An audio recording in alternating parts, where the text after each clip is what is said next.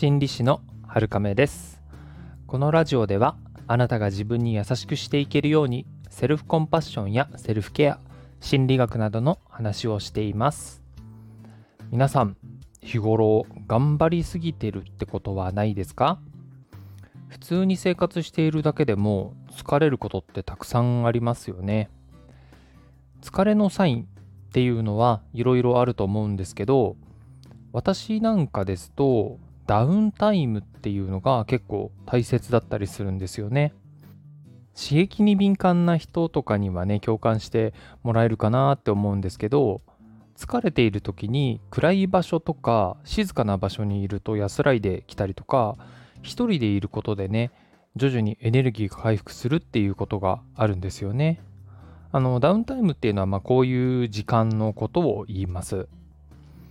これって HSP 傾向が高めの人には本当わかるわかるっていうエピソードだと思うんですよね。私自身もこういう状態になっているっていうのが結構疲れの分かりやすいバロメーターになっています。暗いとこで休みたいとか一人になりたいなって時にはあ自分今日は結構疲れてるなとかこれはちゃんと自分をあの他の人とかあの明るい場所から離して休まないとなっていうふうにあの思ったりします。こういう時間をダウンタイムっていうんですよね。特に頭っていうか心っていうか体っていうよりはむしろそっちが疲れているっていう時の方がダウンタイムを求めやすいんですよね。これは別に悪いことではないですし体とか脳が今日は刺激や情報が多すぎたから自分のことを大切にしようね休もうねって教えてくれてるんですよね。なのでこういう時は家族と離れて一人で過ごしたりとかただただ目をつむって暗いところにいたりとかテレビとかねスマホとかはもちろんですけども本とかあの紙のものでさえ読まないでひたすらね静かに過ごしていたりっていうこともありますね。でも結局それが回復につながってるんですよね。私の場合はこういう状態のことを勝手に起きたまま睡眠をとっているような感じかなと思っていたりします。脳が情報とか刺激でいっぱいいっぱいになっているので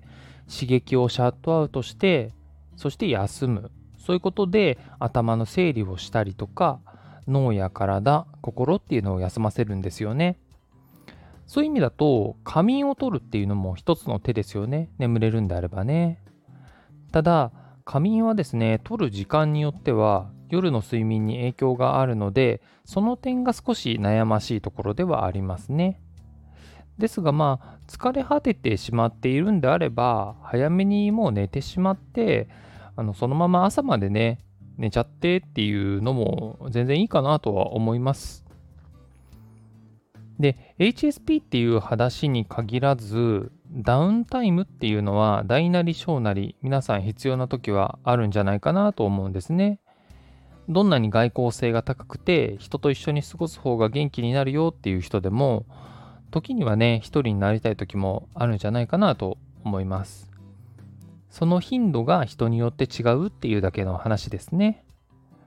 敏感な人、あるいは日本だと繊細さんっていう方が通りがいいかもしれないですけども、その HSP が傾向が高いよっていう人は、このダウンタイムを取るっていうこと、そしてその大事さっていうのを心に留めておいた方がいいかなっていうところなんですね。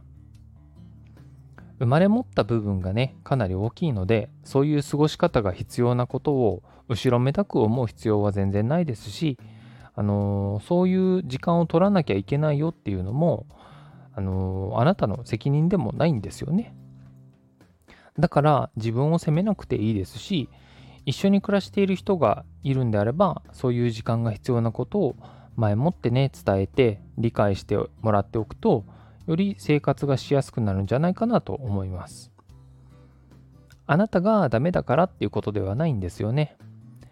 例えば生きていくためにご飯を食べないといけない、呼吸をしないといけない、睡眠をとらないといけない。それと同じくらい大事なことが休息をとるっていうことなんです。休息をとるっていう形も人によって様々ですよね。その形の一つがダウンタイムっていうことになります。その時間で本当に休まるんであれば、あなたがダウンタイムを必要だと感じているなら、それはやはり必要ですし、何よりそう思えたのであれば大事な気づきなんですよね。HSP っていうものに当てはまるよっていうのは5人に1人っていうふうに言われています。まあ、単純な計算をするんであれば5人に1人はダウンタイムをちゃんと取った方がいいっていうことになります。まあね、実際にはそんなあの分かりやすい計算みたいなのはないですけれども、まあ、それくらいの数の人にはダウンタイム必要なんだろうなっていうふうに思えるんですね。そしておそらくダウンタイムを取った方が日々日々の生活をしっかりと生きていくことができます。回復して次のね、行動をちゃんと取ったりとかできますので、今ダウンタイム必要だなっていうんであれば、取る必要がやっぱりあるので、そこは遠慮せず取った方がいいと私は思うんですね。なので、誰かの意見ではなくて、自分が必要だなと思ったら、休息を、ダウンタイムを取ることをお勧めしたいと思います。もちろんね、私もダウンタイムを取ることって結構ありまして、えー、一人で過ごす時間とかがね、癒しになるなーって、あのー、落ち着くなって感じることも多いんですね。それが自分に優しくするっていうことですし、自分を大切にするっていうことです。自分を大切にするっていうことをためらわないでいいんですね。それは甘やかすことでも怠けることでもないです。自分も大切にした方がうまくことが進みやすいってことは研究でも分かっています。なので遠慮せずに必要な時は自分を癒していきましょう。今日の放送がお役に立てれば嬉しいです。また感想や質問もお待ちしています。